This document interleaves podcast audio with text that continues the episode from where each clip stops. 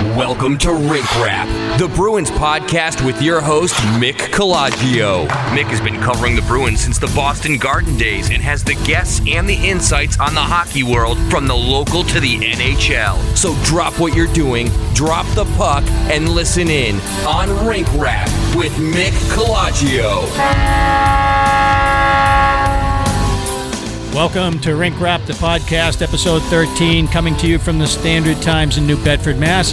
I'm your host, Mick Colageo. I write hockey stories when I'm not otherwise occupied for the ST and affiliated weeklies, and you can read my Bruins thoughts on my Rink Wrap blog. The site is blogs.southcoasttoday.com slash Bruins. Rink Wrap, the podcast, can be found at omny.fm, that's O-M-N-Y dot F-M, on Google Play and on iTunes. And we link to Rink Wrap in our online presentation of Bruin stories at southcoasttoday.com. Today, we've got a couple of topics to discuss and a recorded interview with Jake DeBrusk from the morning skate uh, as the Bruins prepared for their February 1st home game against the St. Louis Blues.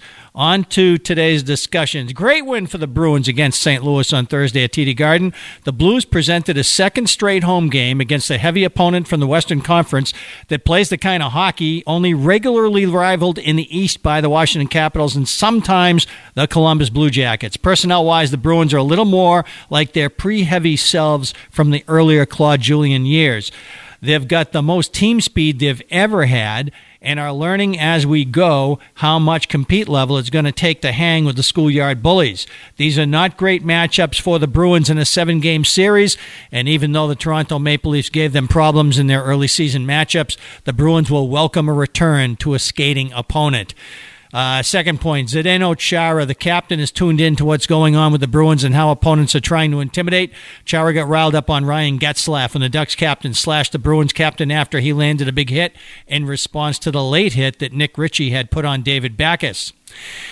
Here's one I want to get into today goaltender interference as you, you you know the point we're going to talk about here is from the Blues game and the David Krejci goal with Jake DeBrusk and Ryan Spooner uh, knocking Jake Allen right out of the goal crease. There probably was not a single soul inside TD Garden last night that was expecting that goal to stand. Although I will give Andy Brickley, NESN uh, Bruins color analyst, this much credit.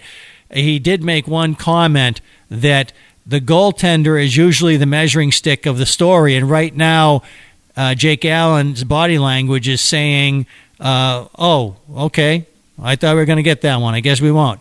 Well, he, he turns out right on that count. But uh, the current NHL season, as is often the case, began with an emphasis on another penalty, a hooking penalty, as enforced according to a strict standard. If your stick is in the puck carrier's hands, it's a penalty. Doesn't matter if you actually hooked him.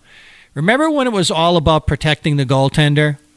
It's now 20 years after Harry Sinden incurred a serious fine for words spoken in the aftermath of his team's six game ouster at the hands of the finals bound Caps. The series was tied at a game apiece when PJ Axelsson lifted the apparent game winner over Olaf Kolzig in overtime of Game 3 at the Fleet Center. But the front tip of line mate Tim Taylor's skate blade was touching the edge of the goal crease, and the winner was called back. Washington won game three and then game four. Only a big effort by the Bruins extended the opening round series to a sixth game and set the stage for Brian Bellows' overtime series winning goal. Now the refs are looking the other way. Not only were the Bruins surprised at Krejci's streak breaking goal, it was the first time in nine games that the Bruins had scored first, that it stood against Blues coach Mike Yeo's challenge, the outcome of the goalie interference challenge in Boston was outdone the same night by the game in Winnipeg, where Vegas Golden Knights forward James Neal swung his stick and broke it on goaltender Connor Hellebuyck's mask. When the announcement came from the ref on the ice, we got a goal it occurred to me that this could be one of those league directives. For instance, based on the attacking team would have scored anyway, that's the explanation of the Krejci goal. He wouldn't have had it. He wouldn't have gotten back to make the save. So we're not, no harm, no foul. But if so, and you see what happens with Neal smashing his own hockey stick into two pieces on Hellebuyck's mask, Paul Maurice could not believe it. He was beside himself. That's worse than what happened in the Bruins game.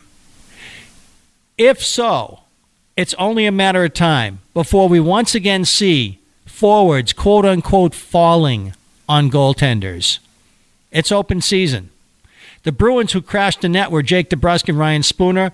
Rink Wrap caught up to DeBrusk following the morning skate before this game to talk about his development in his first full NHL season.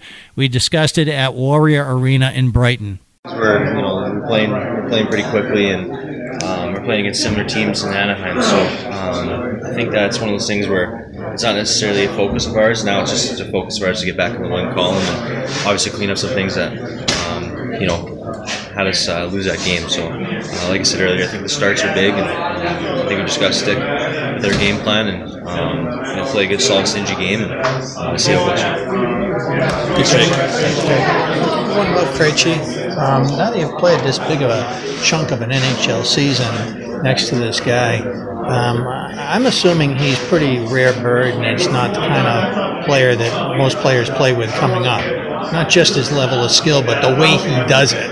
It's a little different, and there's got to be an adjustment period, especially for a guy like you, who's like so much about the, the dart and into open spaces and speed and you know, pouncing on the game when you see something. And, and what's that been like? Just figuring all of that out with him and, and how to be a good winger for him. Yeah, well, I think that um, I've been with him since training camp, and uh, like you said, there's a little bit of an adjustment there because um, you know I am kind of a north-south player, and at the same time, uh, I think I can make plays as well. So the good thing about him is I'm getting better at reading what he's. Uh, you know, kind of thinking out there and what he wants to accomplish. So I think with the more games, and obviously, like I said, it's been a big chunk. I think that the biggest thing that I try to do is just read off of him, and um, you know, I think that, like you said, he kind of he's different than everyone else in the ice. He kind of slows the game down. There's not very many players in the game that can do that, and that's a credit to him. And um, but at the same time, I try to use my speed to you know drive guys wide, or um, you know once he kind of gets over the you know the blue line, give him some space by taking the D man back, or I'm trying to figure out ways that I can use my speed even when I don't have the puck, or even when it's not coming to open up lanes for other guys because he can find them. And um, I think that there's some times where we're a bit out of sorts, but then other times we're on the same page, and it's lots of fun to play with. So it's just still still one of those things where I'm trying to read it on the play-by-play basis, but at the same time, it's a lot of fun playing with him, and uh, I'm trying to do everything I can to stay with him. Um, first NHL season, so much adrenaline involved with that.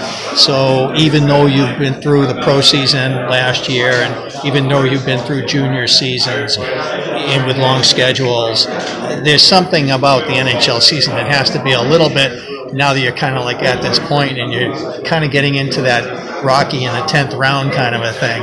Yeah. And, and um, it, it doesn't seem like it's taken away your energy. It seems to me like even though production comes and goes, you still seem to have game right now. And how's that been for you getting through it physically? Yeah, well, like you said, um, in junior we played 72, and then last year was my first year pro, and um, I think a trend in my game is I actually usually have slow starts. I usually don't start very well.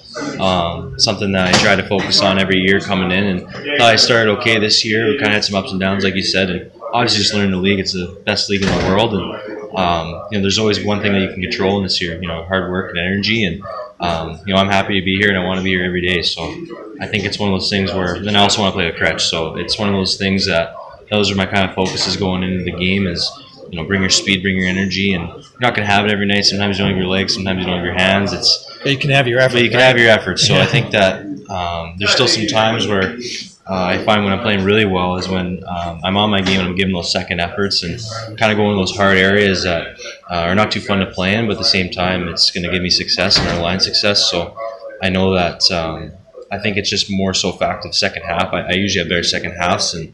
Um, it's not that it's not grueling or it's not that you know it's all roses. There's some big guys out there that hate you, cross check you, and don't get the ice packs out. But at the same time, I think it's just getting used to the league and getting used to the pace and getting used to the um, the way the games are played. And we haven't played St. Louis this year, so it's a new challenge for us. But at the same time, um, just going throughout these last couple of games and the stretch, it's been just like you said, just the effort. I think that that's something you can always control, and I think that everyone here gives it their all. And um, you know, usually when I have my legs, it's pretty noticeable when I'm giving the effort. So Yeah, because it's like you get like these second effort goals, kind of like these things where they goalie, defenseman, they said, "Oh, we got that one." No, you didn't. you know, because then there's this second effort that comes back, like a relentless sort of a thing, and it seems to be like the league has a lot of that around the whole league because of the energy burst of the season, Yeah. and then you get it again in the beginning of the playoffs.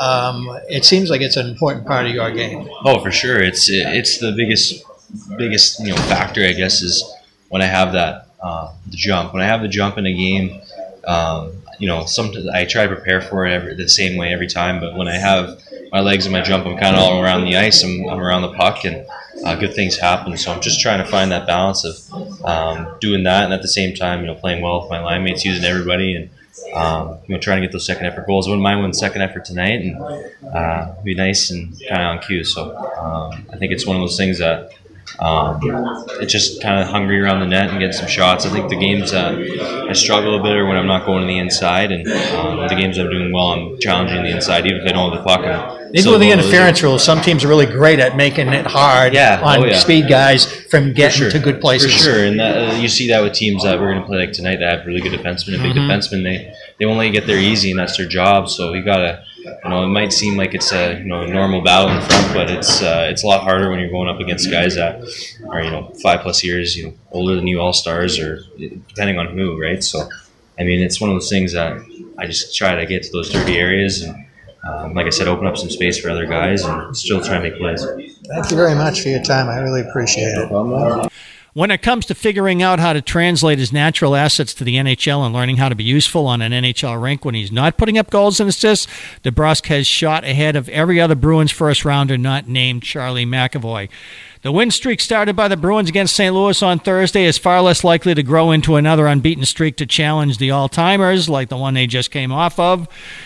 But this four week stretch that leads to the February 26th trade deadline is more fascinating in one manner. It asks the Bruins to figure out how to win in a variety of challenges, be it the heavy ga- schedule, the heavy opponent, the ailments, the suspensions, things that have kept Charlie McAvoy out of the lineup, Brad Marchand, other injuries, guys in and out.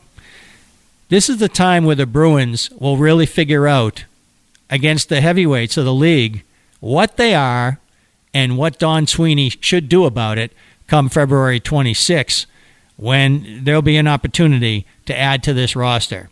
That's it for this edition of Rink Wrap. Look for this podcast on Google Play, iTunes, and at southcoasttoday.com. Read Rink Wrap at blogs.southcoasttoday.com slash Bruins and follow on Twitter at Mick Colageo. So long and happy hockey, everyone.